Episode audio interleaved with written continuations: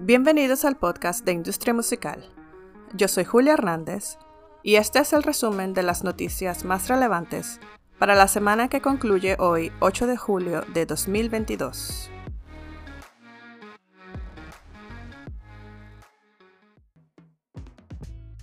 Abrimos nuestro resumen con una noticia sobre live streaming.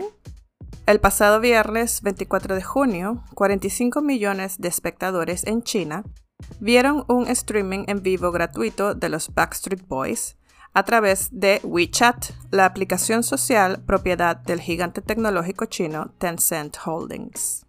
El comunicado que anuncia la noticia afirmó que el evento, patrocinado por Lincoln y producido por veinticuatro siete Productions, fue el concierto en vivo con mayor asistencia en WeChat de un artista internacional.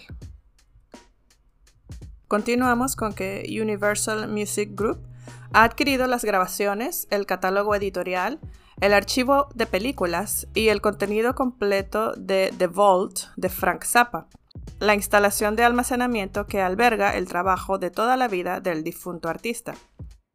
La adquisición también incluye el nombre y la imagen de Frank Zappa. Universal no ha revelado el precio de este acuerdo. Continuamos con algo sobre streaming, y es que Spotify ha lanzado el modo karaoke, el cual ha estado en pruebas durante varios meses. La nueva función permite a los usuarios cantar mientras la aplicación juzga su precisión a medida que avanza la letra. Spotify dice que la nueva función de karaoke estará disponible para todos los usuarios, no solo para los suscriptores premium.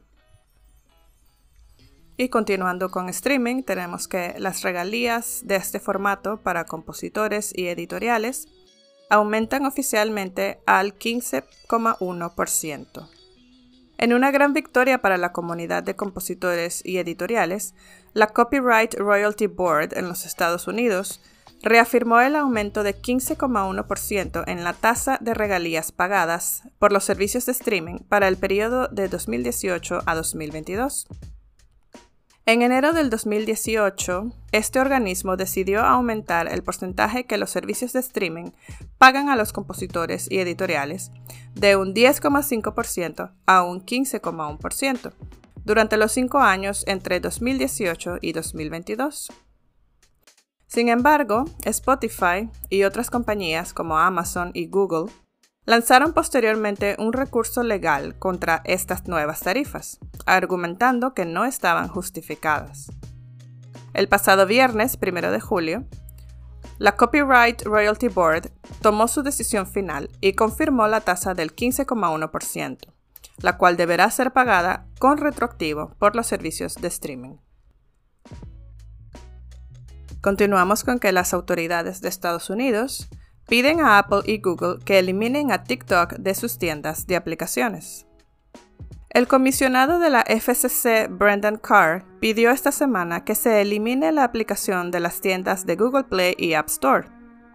El funcionario tuiteó una carta abierta el martes veintiocho de junio, dirigida a los directores de Apple y Google, solicitando la eliminación de TikTok de sus tiendas de aplicaciones, argumentando que TikTok no es lo que parece ser en la superficie, agregando que no es solo una aplicación para compartir vídeos divertidos y memes, sino que funciona como una herramienta de vigilancia sofisticada que recolecta grandes cantidades de datos personales y confidenciales.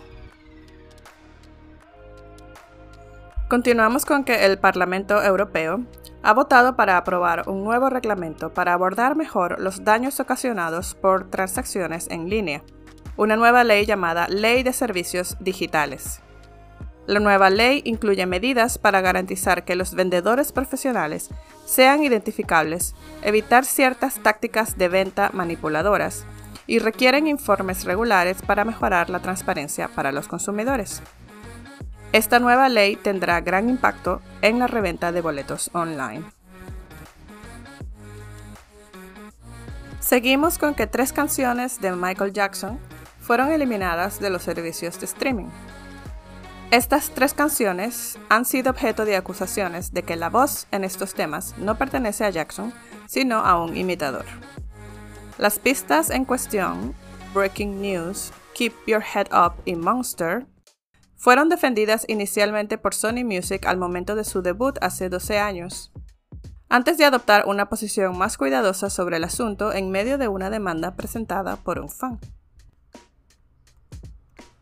Por último, tenemos que en el último episodio del podcast de Music Business Worldwide, el fundador del medio Tim Ingham desglosó el informe de Goldman Sachs junto con otros datos y descubrió que TikTok probablemente pagó alrededor de ciento setenta y nueve millones a toda la industria de la música en dos mil veintiuno, lo cual representó solo el cuatro coma cuarenta y siete por ciento de sus ingresos totales.